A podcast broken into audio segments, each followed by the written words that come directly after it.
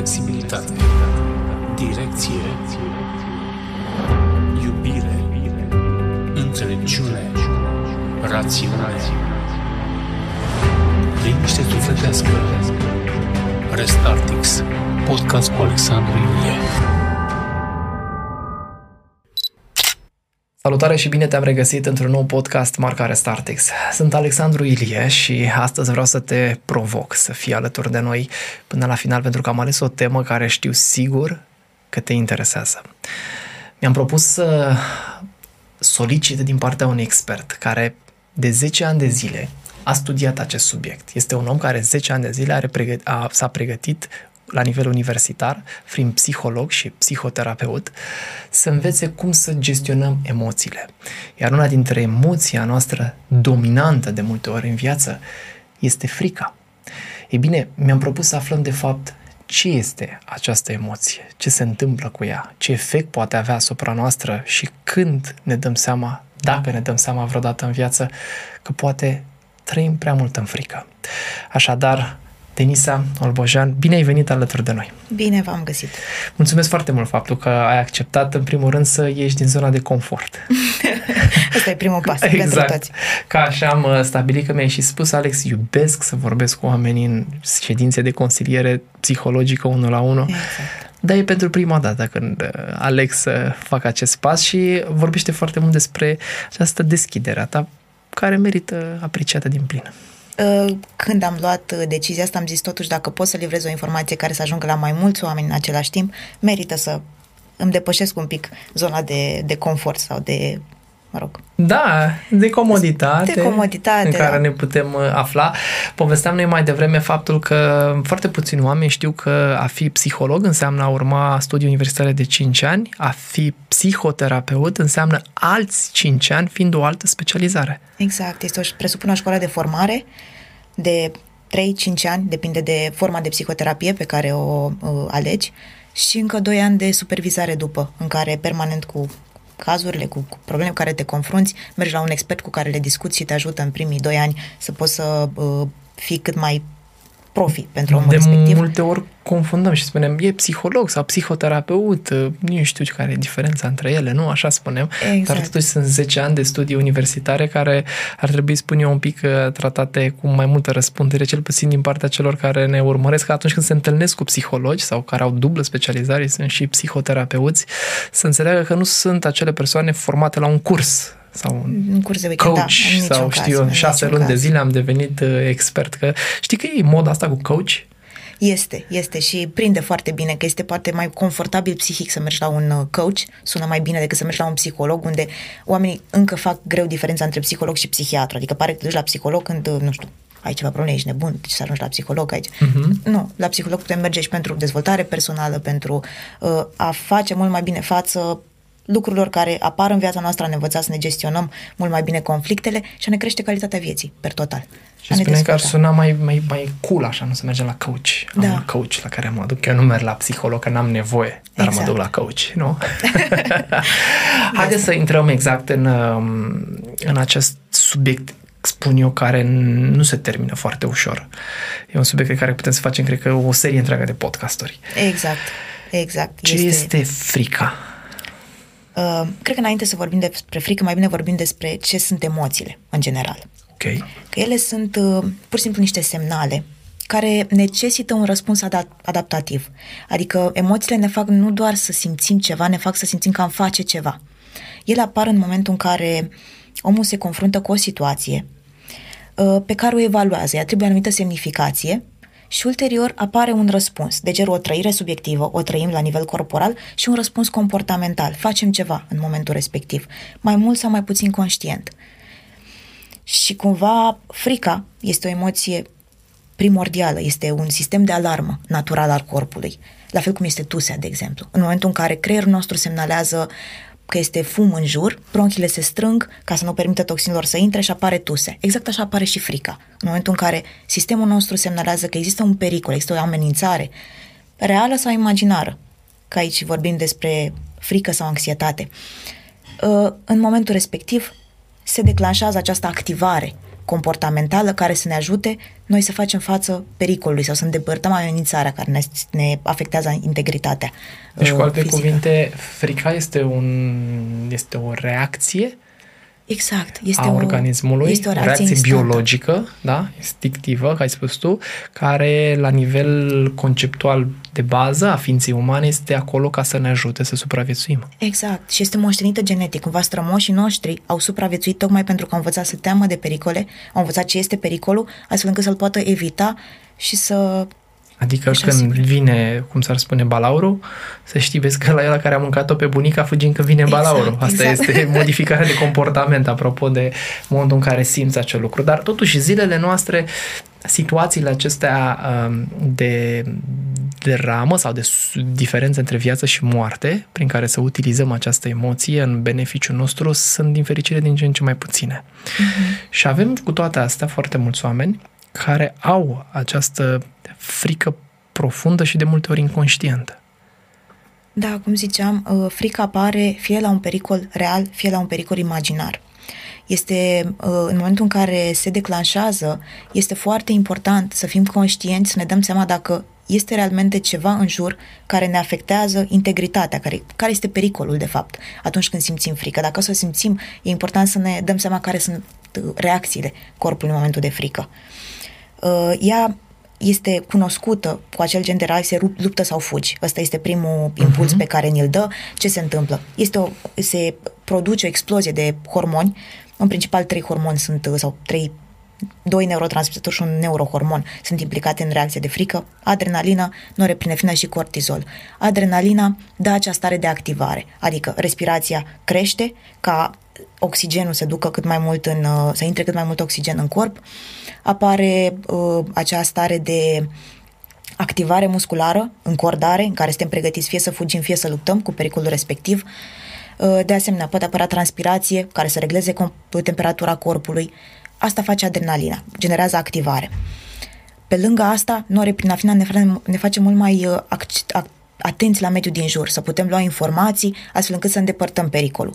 Și la ceva timp mai târziu, puțin mai târziu, câteva momente, apare și cortizolul, care blochează toate celelalte funcții ce nu ne sunt necesare în confruntarea cu pericolul, cum ar fi digestia, sistemul imunitar, toate funcțiile care nu ne sunt necesare imediat atunci în confruntare cu pericolul. De asta se zice că nu este sănătos să trăim în frică, pentru că blochează foarte mult din restul funcțiilor organismului. Exact cum ai spus, de sistemul imunitar. Exact. Asta ne face mult mai susceptibili la boli, la infecții și este asociată frica cu boli cardiovasculare, cu tulburări digestive, cu tot felul de probleme de genul ăsta. Deci aceste tulburări digestive, să le spunem, de exemplu, constipația, ar putea fi? Ar putea fi, da. Okay. Atâta timp cât omul este permanent într-o stare de alertă, așteaptă să-i se întâmple ceva rău, organismul nu are cum să fie pe modul de relaxare, pe modul de funcționare optimă.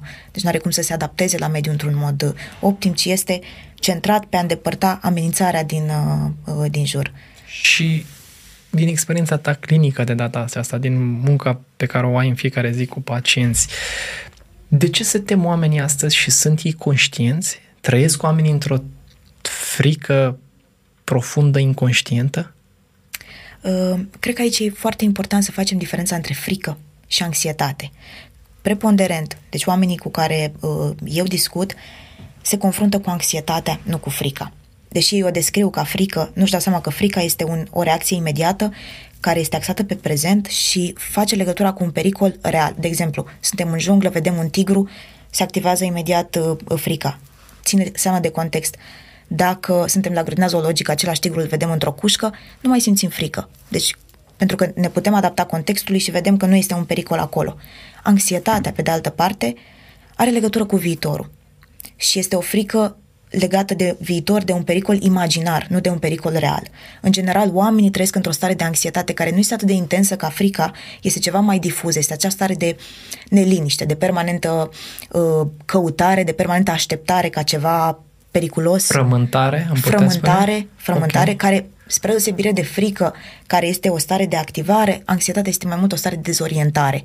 Iarăși, cu aceleași, cu senzații similare de respirație sacadată, dureri în piept, nod în gât, fiecare o trăiește în mod diferit, dar în principal oamenii experimentează ca o stare de neliniște. Care vine pe această nesiguranță față de viitor. Mă refer atât din punct de vedere relațional, atunci când ai poate o problemă în cuplu și nu știi ce se va întâmpla, începi să ai dubii asupra integrității relației.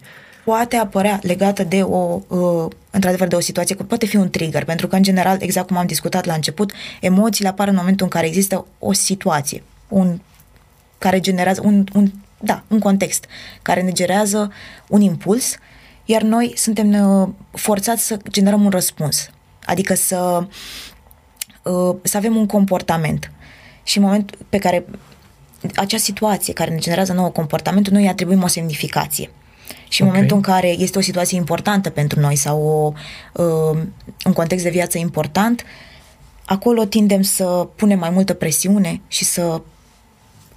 Deci cu cât semnificația, cu cât valoarea pe care noi o atribuim acelui eveniment, acțiuni în viața noastră, cu atât poate fi reiterată ca fiind un starter, un trigger. Exact. Cu cât atribuim mai multă semnificație și de foarte multe ori aici este procesul în care putem regla emoția, să ne dăm seama de evaluare pe care o facem situației. Pentru că de foarte multe ori noi punem foarte multă presiune pe noi în momentul în care ne confruntăm cu diverse situații și tindem să ne subestimăm sau să credem că nu le putem face față sau le atribuim o semnificație mult mai mare decât în realitate și ne confruntăm cu o frică, o anxietate. Deci anxietatea putem să-i spunem că este sora mai mică? Este sora mai mică și mult mai prezentă în viața noastră, pentru că neavând nu generează un impuls atât de mare ca frica, nu suntem foarte conștienți de ea și o trăim continuu. Suntem permanent într-o stare de alertă. Așteptăm ceva sau în fiecare situație sau la fiecare context din viață ne punem întrebarea dar dacă, asta e întrebarea anxietății. Dar dacă, da, s-ar întâmpla, dar dacă mă îmbolnăvesc mai tare, dar dacă nu funcționează lucrul ăsta.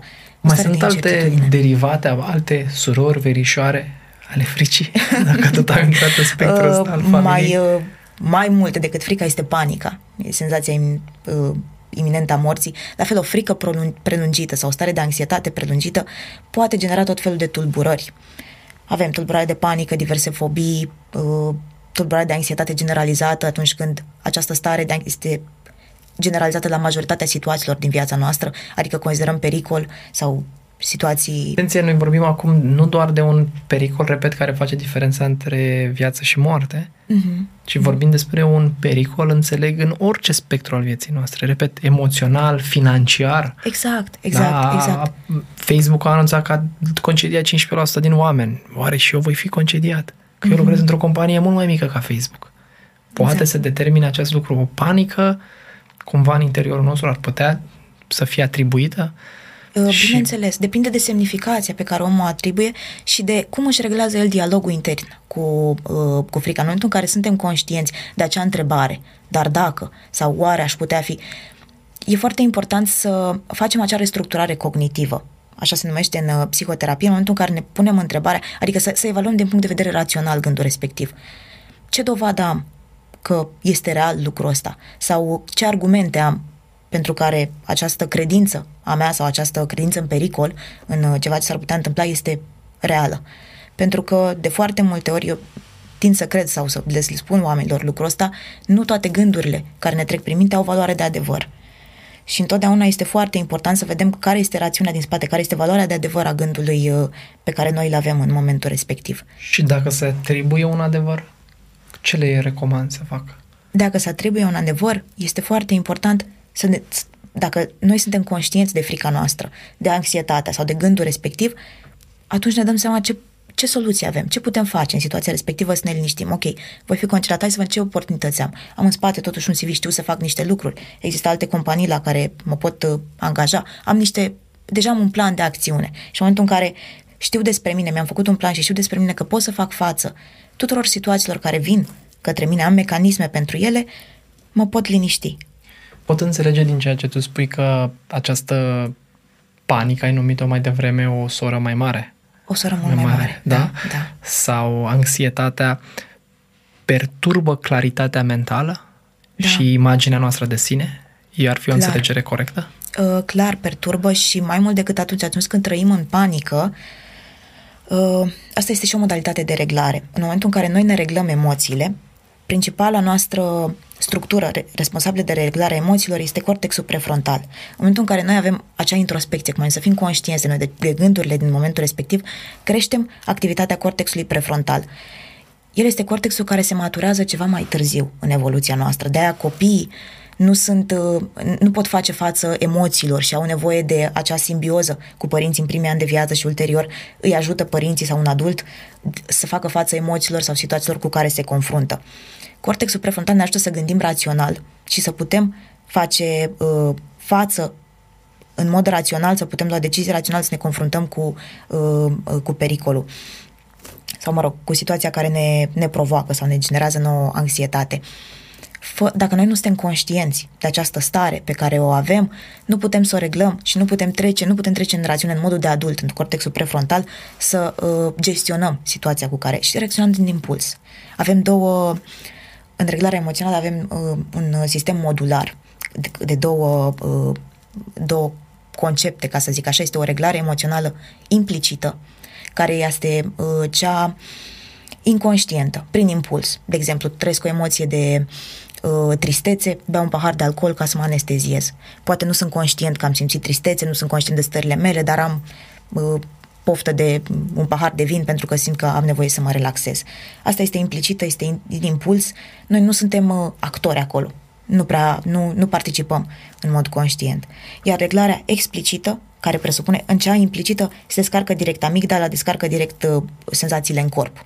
Și avem impuls. În cea explicită intră, exact cum ziceam, cortexul prefrontal, adică presupune o reglare motivațională, presupune un efort conștient, presupune să-mi dau seama ce trăiesc, să-mi dau seama să aleg niște mecanisme sanogene prin care să pot să fac față situației cu care mă confrunt.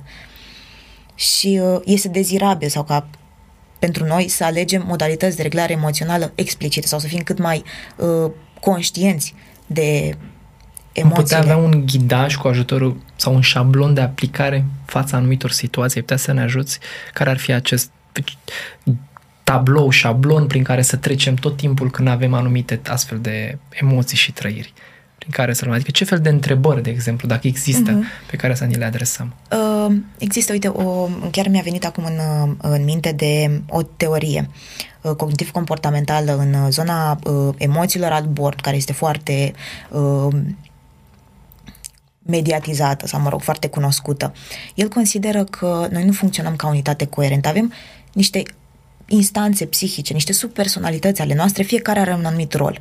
Este o subpersonalitate care conține această anxietate, această neliniște, cum ziceam că vine cu întrebarea, dar dacă?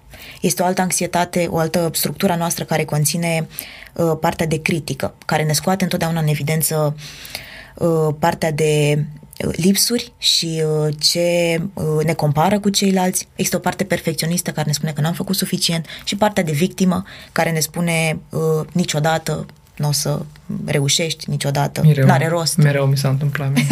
De când mă știu, mereu, mi s-a întâmplat așa. Exact, asta este discursul.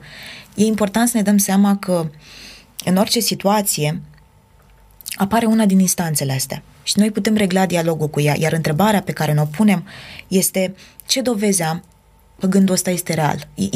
Prima dată ne observăm gândul, ne observăm emoția. Că de asta am dat acele indicatori ale corpului. Vedem că avem o stare de neliniște în corp, ne uităm puțin în interior și vedem ce este acolo, ce simt în momentul de față. Ok, simt anxietate, care sunt gândurile mele? Faptul că, nu știu, s-ar putea întâmpla ceva rău. Și atunci putem evalua cognitiv. Ok, ce dovezi am? Că gândul ăsta este adevărat. Ce argumente am pentru care lucrul ăsta ar putea să se întâmple?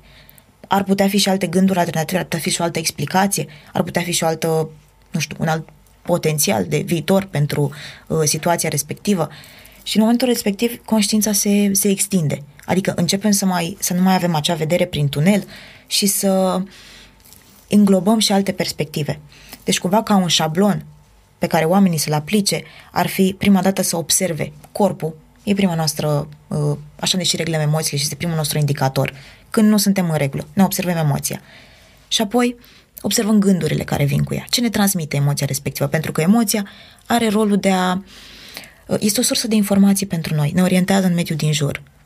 Vedem care sunt gândurile legate de emoții, care este valoarea de adevăr a acelor gânduri, ca să trecem în zona rațională, în zona cognitivă și ulterior, dacă am identificat și este real pericolul sau situația respectivă, tot din rațional putem să vedem care sunt alternativele, ce putem face.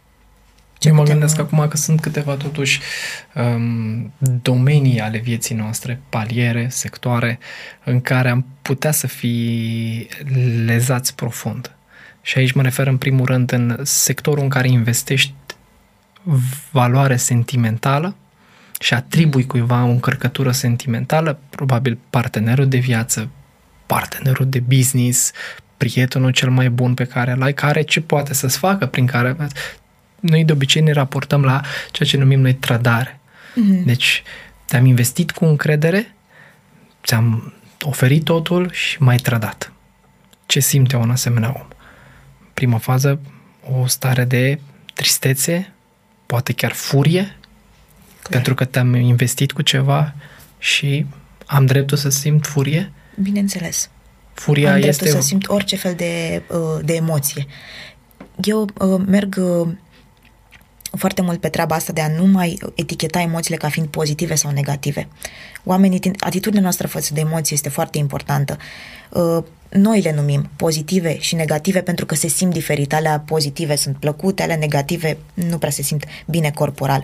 Dar în realitate, emoțiile sau este sănătos să trăim tot spectrul de emoții pentru că fiecare dintre ele activează noi resurse sau comportamente sau ne fac să devenim sau să creștem în fiecare zi sau să devenim oameni mai buni, să găsim alte modalități de adaptare, de raportare la diverse situații.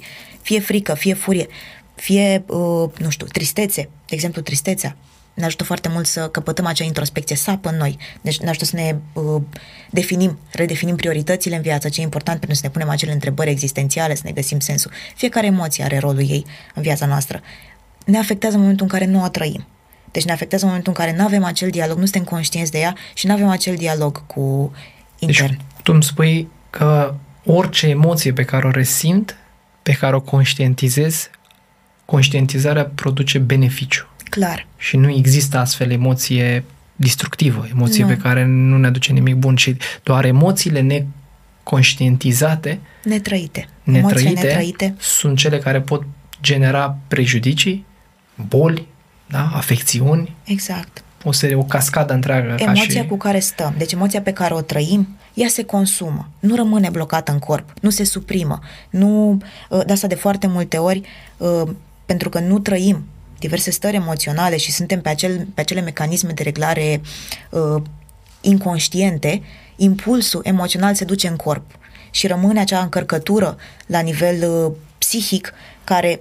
Tot ceea ce nu este inconștient se duce în corp și apare, nu știu, o afecțiune legată de o anumită problemă sau corpul duce acel impuls pentru noi, acea energie. Crezi că putem dezvolta un pic în zona asta, să vorbim despre o anumită simptomatologie cu ajutorul căreia să ne dăm seama că poate sunt anumite emoții pe care nu le-am conștientizat și care mai mult de fapt se manifestă în corpul nostru?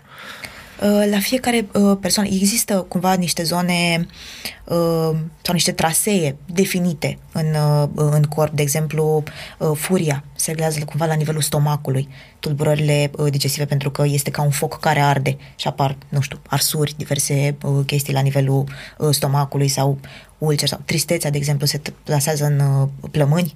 De obicei este cumva trăită acolo, dacă nu o trăim la nivel conștient. Frica ne poate afecta rinichii. Deci asta este cam principala ei activitate. Dar asta este o particularitate. Deci cumva pentru fiecare om în parte. Toți avem o zonă mai puțin vulnerabilă în corp, unde...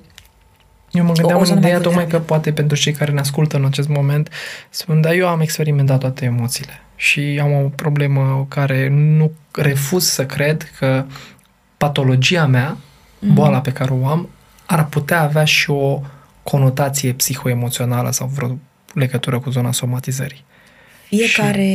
Fiecare problemă de sănătate și fiecare boală are un conflict psihologic asociat. Pentru că psihicul este cel care coordonează corpul. Corpul este un instrument. Și cumva sensul patologiei, adică unde se instalează boala, e dat de conflictul psihologic. Asta este partea de psihosomatică, dar asta este particularizată de fiecare om în parte, adică de experiența lui de viață, de traseul lui emoțional. De exemplu, am lucrat cu o persoană care, având probleme cu băiatul ei, cu copilul, a dezvoltat o problemă la nivelul sânului.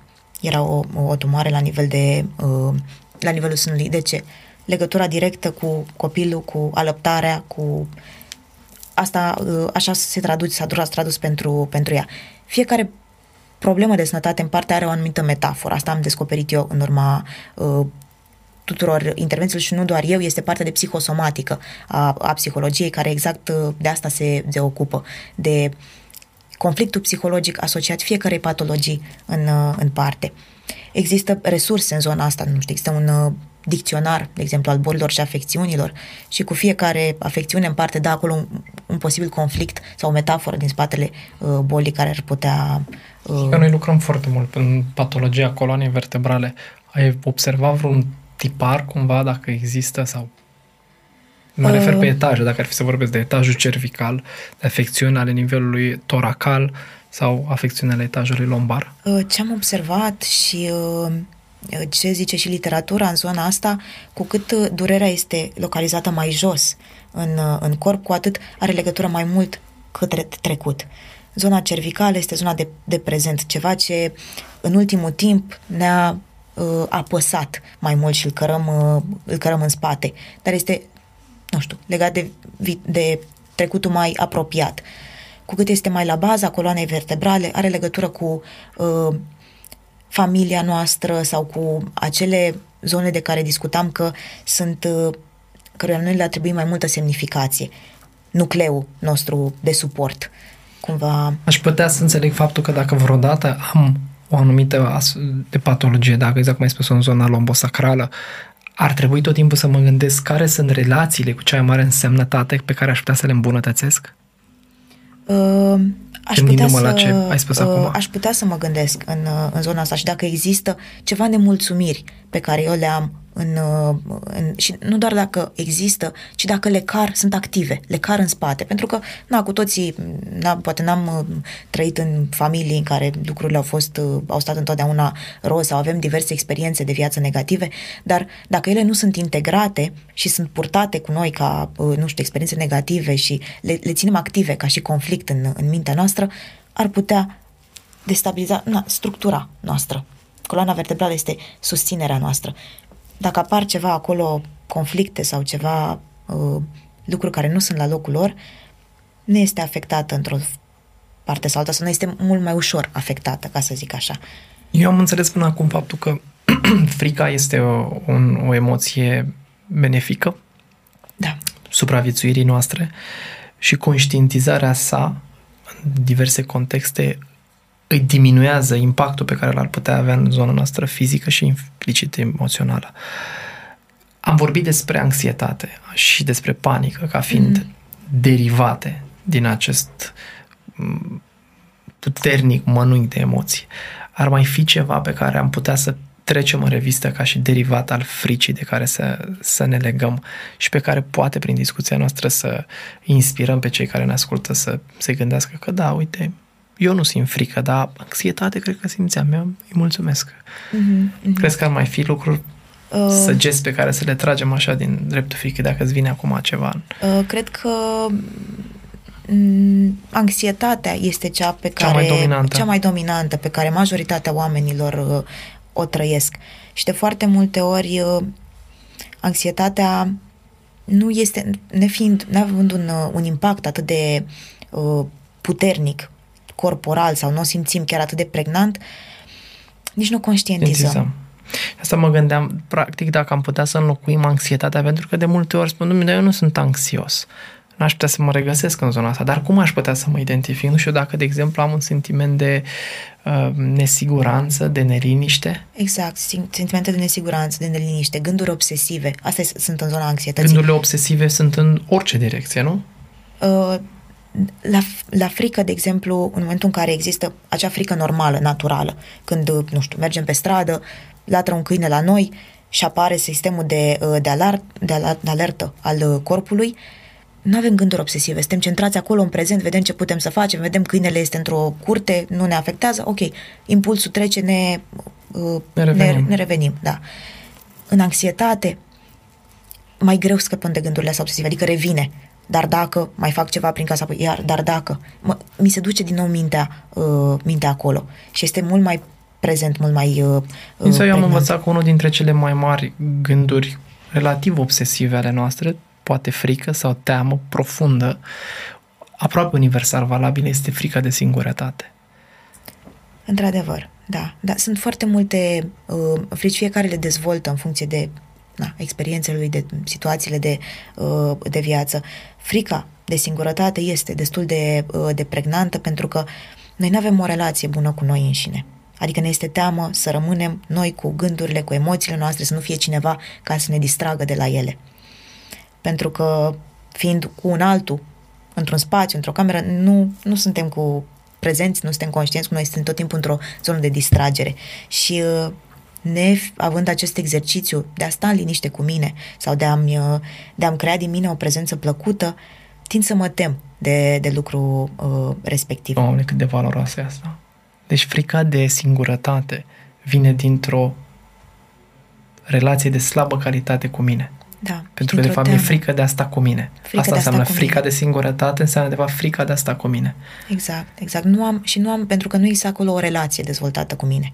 O relație, la fel cum nu pot sta cu cineva, cu o altă persoană, dacă nu am o relație bună cu ea, la fel nici cu mine nu pot sta de unul singur, dacă nu am o relație bună cu propria mea persoană, cu...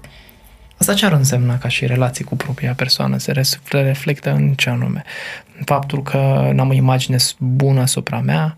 Sau cum aș putea spune? Ce înseamnă o relație bună cu mine și o relație proastă cu mine? O relație bună cu mine se reflectă în...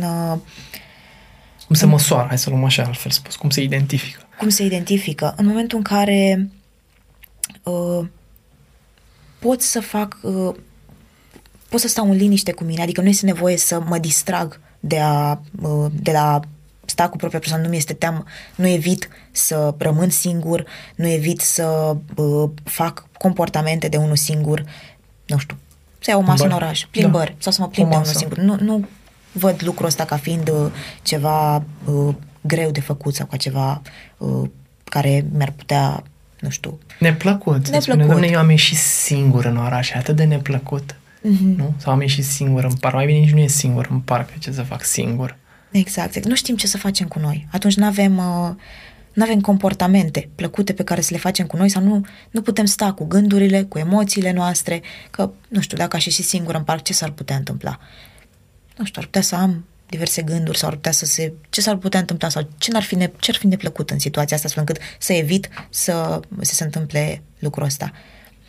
Căutăm foarte mult să ne distragem de la propria noastră persoană printr-un altul, Discuția cu tine mi-a adus foarte multă claritate asupra acestui aspect de frică, panică, anxietate.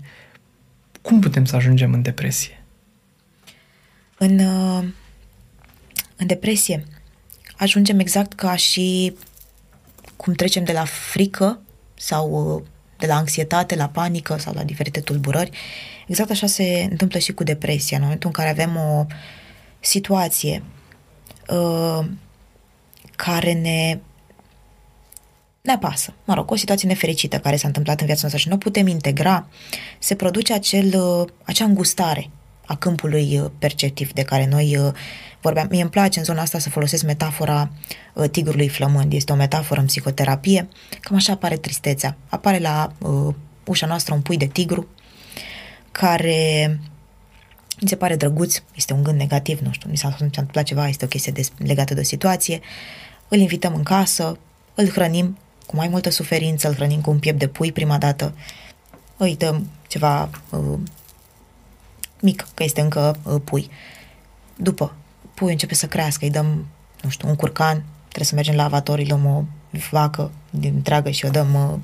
cere din ce în ce mai mare. Din ce în ce mai mare până ne înghite. Așa se întâmplă și cu tristețea. O hrănim cu mai multe gânduri negative, cu mai multe suferință, rămânem acolo cu ea, gândul nostru pe câmpul nostru perceptiv se îngustează și nu reușim să mai vedem și alte aspecte benefice în viața noastră. Avem acea gândire de tipul totul sau nimic, adică, nu știu, n-am obținut jobul ăsta sau înseamnă că nu sunt bună din nimic, nu o să mă angajez niciodată, sau gândurile astea catastrofale, sunt niște credințe disfuncționale implicate în depresie și se instalează ca tulburare. Ulterior se modifică și chimia creierului, pentru că orice gând pe care noi îl întreținem mai mult de 8 secunde descarcă chimia în corp. Dacă noi întreținem un scenariu din ăsta negativ, frecvent, deja avem foarte multă serotonină lipsă, din asta cortizol, hormoni ai stresului, care ne fac să simțim și corporal această stare de tristețe și să nu mai putem ieși de acolo. De-aia foarte multe în acea depresie majoră este nevoie de medicație ca să echilibrăm întâi balanța la nivel cerebral, pentru că realmente ne este foarte greu să mai vedem alte lucruri plăcute sau să ne mai putem axa și pe lucrurile plăcute din aceasta din ar putea noastră. Să fie explicația pentru care este necesară întotdeauna, când vorbim despre o disfuncție a organismului fizic, de a avea nevoie de intervenție psihologică, tocmai pentru că acel gând de care ai spus mai mult de 8 secunde menținut, el descarcă o anumită biochimie care întreține până la final o patologie? Exact.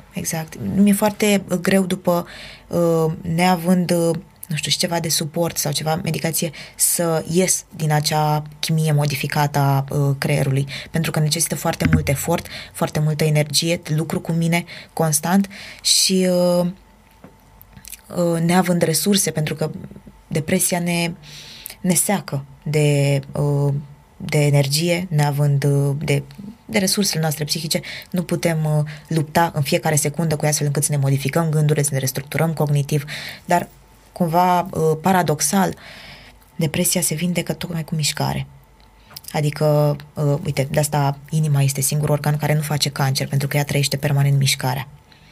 De-aia sunt importante și cumva le spun oamenilor ăsta și din platformă că exercițiile îi ajută, exercițiile Restartix de kinetoterapie îi ajută nu doar fizic, ci și psihic, pentru că ne ajută efectiv să ne menținem, să descarce acea chimie sănătoasă, să ne menținem într-o stare de activism, într-o stare de bine și ne protejează și de alte probleme de ordin psihologic. Și interesant ai spus, deci inima este singurul organ care nu face cancer. Pentru că ea e singura care trăiește mișcarea constantă, nu se oprește. Un țesut, un organ care este metabolizat constant prin activitate fizică, își reduce cu mult șansele de a dezvolta o tumoare. Exact. Și la fel și noi, având un nivel de activitate fizică sau fiind persoane, dacă suntem persoane active sau că includem în activitatea, în viața noastră de zi cu zi, un soi de mișcare, ne ajută să drenăm toată acea tensiune sau, ce ziceam, că prin anxietate, prin frică, prin acel cortizol din corp, este drenat, este eliberat prin mișcare. Adică noi am spus de multe ori în cadrul evenimentelor provocarea de 5 zile, faptul că mintea schimbă trupul și trupul schimbă mintea. Exact. Că e cea mai bună formă de a o suprapune la ceea ce tu ai spus mai devreme. Și cum ziceam, sunt un tot unitar, adică sunt legate la fel și reglarea emoțională prima dată pe care primul nostru instrument este corpul, pentru că vedem emoțiile și de acolo putem și regla acea emoție, prima dată prin respirație. Deci dacă eu reușesc să îmi scad ritmul respirator, adică să am un ritm lent de respirație, să fac acea respirație abdominală sau niște exerciții de relaxare prin care să-mi relaxez musculatura, n-are cum la nivel psihic să mai rămână încărcătura, să mai rămână tensiune. Practic activez sistemul parasimpatic. Exact. Știm, care spune, gata, suntem ok. E în regulă.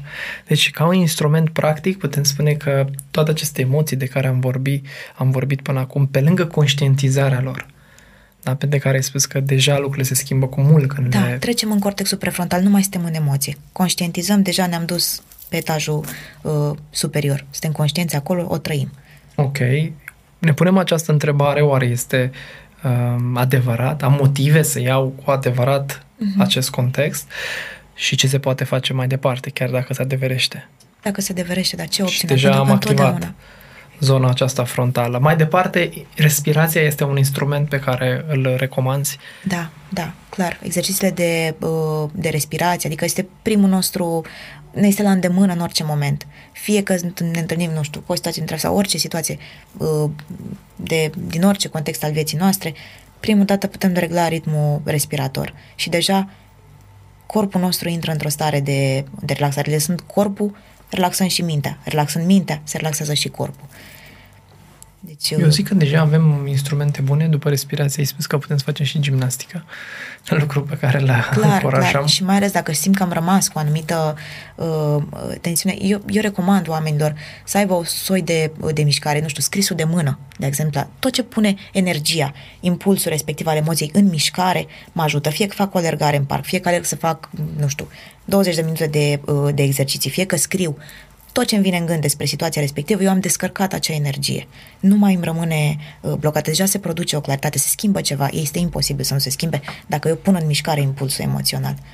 Care ar fi cel mai puternic antagonist al fricii? Opozantul fricii? Care este emoția care este la polul opus? Din punctul tău de vedere. Cred că pacea, iubirea. Cumva acolo, pentru că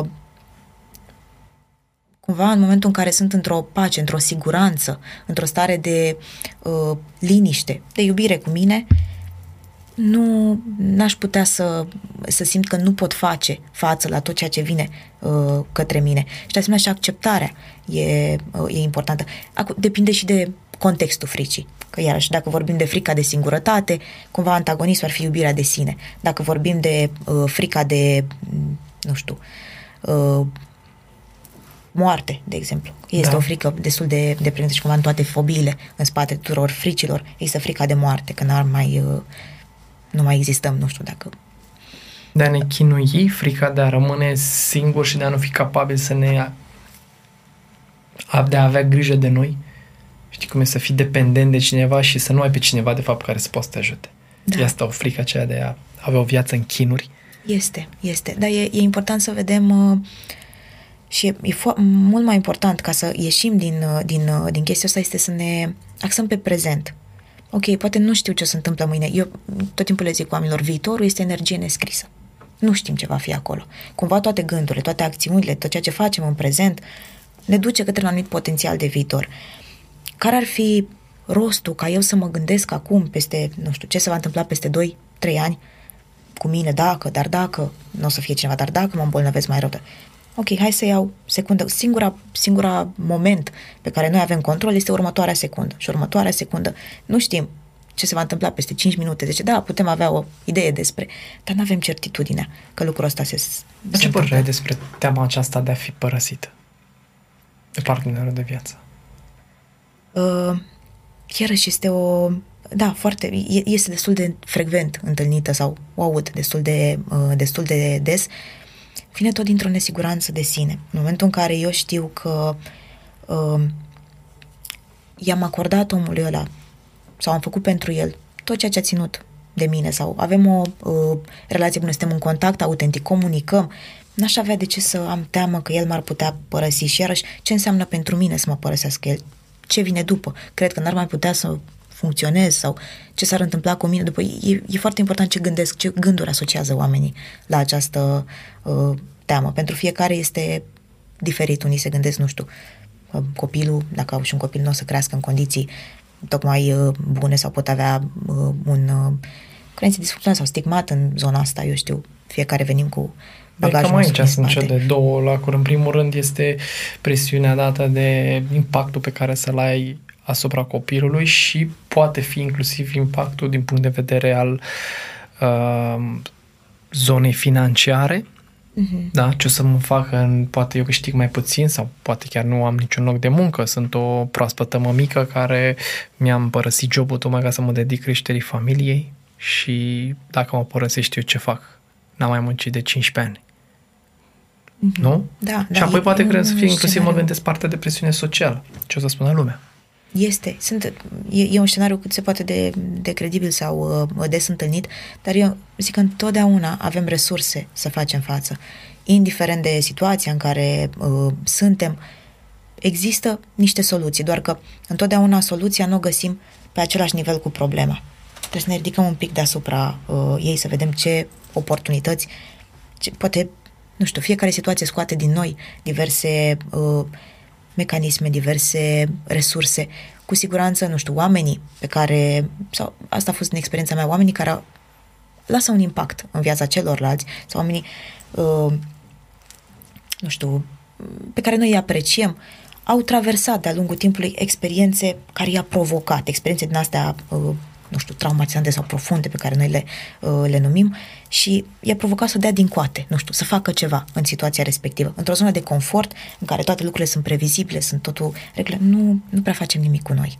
Adică nu evoluăm. Nu explorăm potențialul nostru. Nu explorăm potențialul nostru, exact. Ceea ce am în toate situațiile astea de ananghe în care suntem puși acolo, cu siguranță există și o soluție. Doar că e important să ne ridicăm un pic deasupra problemei și să o găsim, să vedem ce oportunitate. Apropo, dar cum te ridici deasupra problemei? Că tot spui, cum să fac?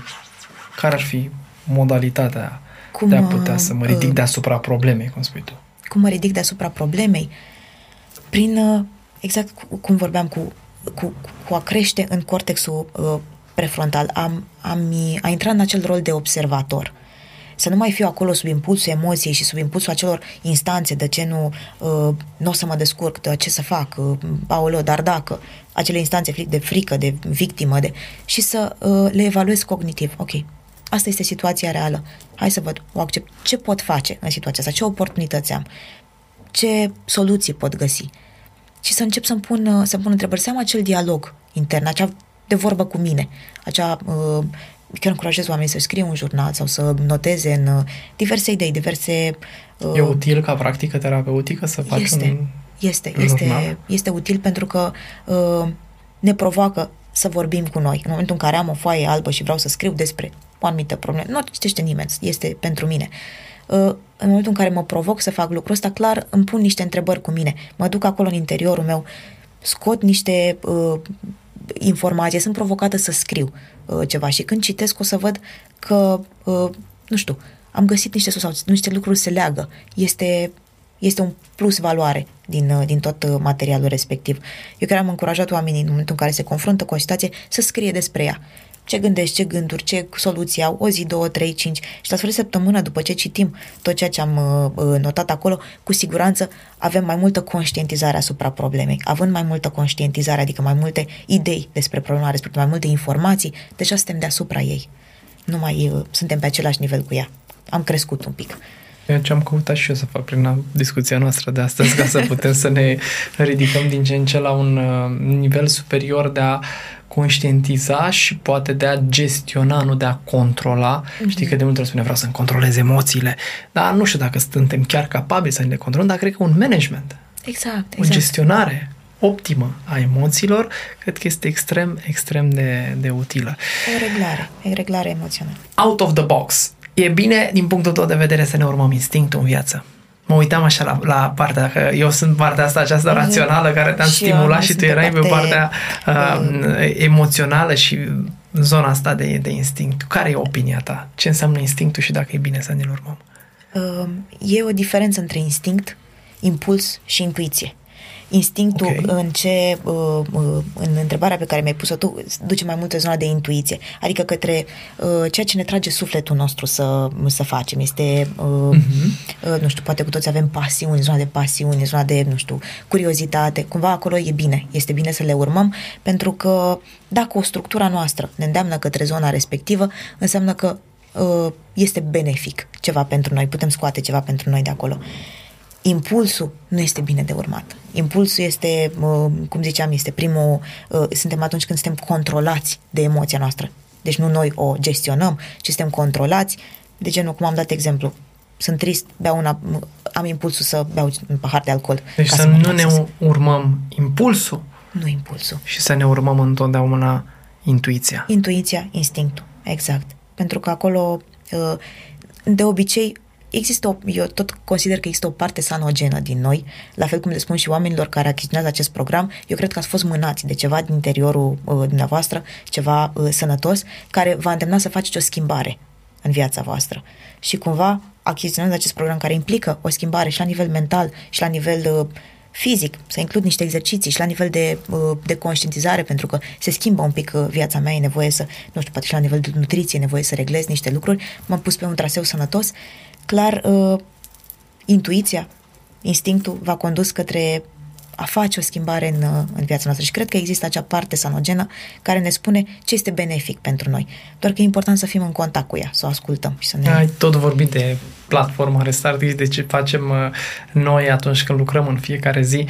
Vreau să ne povestești puțin. Noi, pe Denisa o puteți găsi cu foarte mare ușurință. Ea ne ajută în echipa integrativă de terapia non-chirurgicală a durerii, fiind alături de Clarisa, membră componentă a Departamentului de Psihologie și care oferă, practic, celor care ne sunt pacienți în Restartix, această consiliere psihologică în terapia durerii și grup suport în terapia durerii. Care este experiența ta cu această zonă de lucru integrativă în care vezi niște oameni care fac și niște exerciții, care se întâlnești cu Alexandru Popa, care primesc planuri nutriționale? Cum percepi tu tot aceasta? Pentru mine este ideal. Deci este fix sistemul la care eu am visat să lucrez sau să funcționez în această echipă multidisciplinară în care fiecare își știe rolul și putem să abordăm omul dintr-o perspectivă holistă. Și cumva, din ce am observat până acum, există un impact foarte benefic în viața oamenilor. Adică, realmente, calitatea vieților s-a îmbunătățit în urma includerea acestora câtorva chestii, nu știu, o parte de exerciții, o parte de reglare emoțională, pentru că noi încercăm cumva prin una, două ședințe acolo să oamenii să rămână cu un mecanism de reglare a emoțiilor sau cu ceva, sau cu un soi de conștientizare în zona asta de durere și de impactul ei.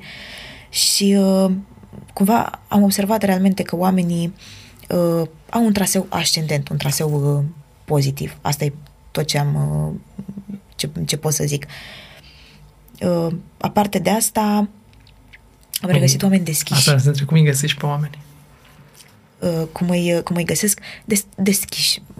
Comparativ cu, nu știu, oamenii care evită să meargă la psiholog sau în cabinetul personal, nu vin oamenii cu anumită problemă de fizică, de genul o durere, nu merg cu ea la psiholog.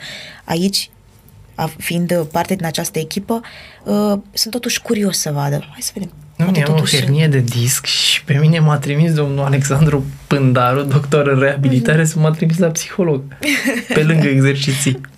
Cine s-ar fi gândit vreodată? Și sunt curioși, sunt deschiși, da. Eu chiar le mulțumesc tuturor pentru disponibilitate și pentru că totuși acceptă să stea de vorbă cu mine și să își deschidă un pic. Hai să ved, dacă poate nu, până acum aveam o reținere sau nu știam ce rol are, totuși hai să văd ce ar putea să-mi ofere această...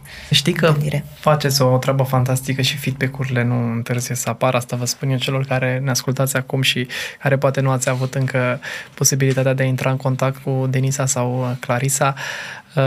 Sunt genul acela de oameni, așa cum au spus și ea mai devreme, care a reușit să-și găsească locul și să știe foarte clar intervenția terapeutică din perspectiva gestionării fenomenelor dureroase. Pentru că nu vorbim de o consiliere psihologică de cuplu, de exemplu, sau din cauza unei probleme de cuplu, ci vorbim de pacienți care prezintă fenomene dureroase de origine musculoscheletală și care se prezintă la psiholog cu ele. Ceea ce nu este foarte frecvent întâlnit, ca să nu spun că e chiar o premieră. De asta îmi zic că e ideal. Deci cumva pentru mine mi se pare un univers ideal ăsta în care... Am intrat și funcționăm împreună. Vreau în primul rând să îți mulțumesc încă o dată pentru timpul acordat astăzi și pentru faptul că ai acceptat, așa cum ai spus tu, să te împingi într-o zonă deloc de confort, mai ales că știu că am tot vorbit noi de câteva, cred că ne tot alergăm de vreo 2-3 luni de zile să tot filmăm acest podcast. Sunt foarte curios cum ați găsit voi acest material și te aștept, te rog din inimă să ne lași un mesaj la acest material, indiferent de forma în care l-ai ascultat sau poate ne vezi pe YouTube. Comentarii, critici sau remarci pozitive. Feedback-ul tău onest. Îl aștept. Dacă ai întrebări pentru Denisa, la fel m-aș bucura foarte mult, sau dacă vrei să ne ajuți în a spune, uite, abordați, vă rog frumos, această temă cu ajutorul Denisei într-un alt podcast. Așadar, Denisa, îți mulțumesc încă o dată pentru timpul acordat. Și eu îți mulțumesc, Alex, pentru această oportunitate. Toate cele bune tuturor! Timp. Flexibilitate. Direcție. Iubire. Înțelepciune, rațiune, liniște sufletească. Restartix, podcast cu Alexandru Ilie.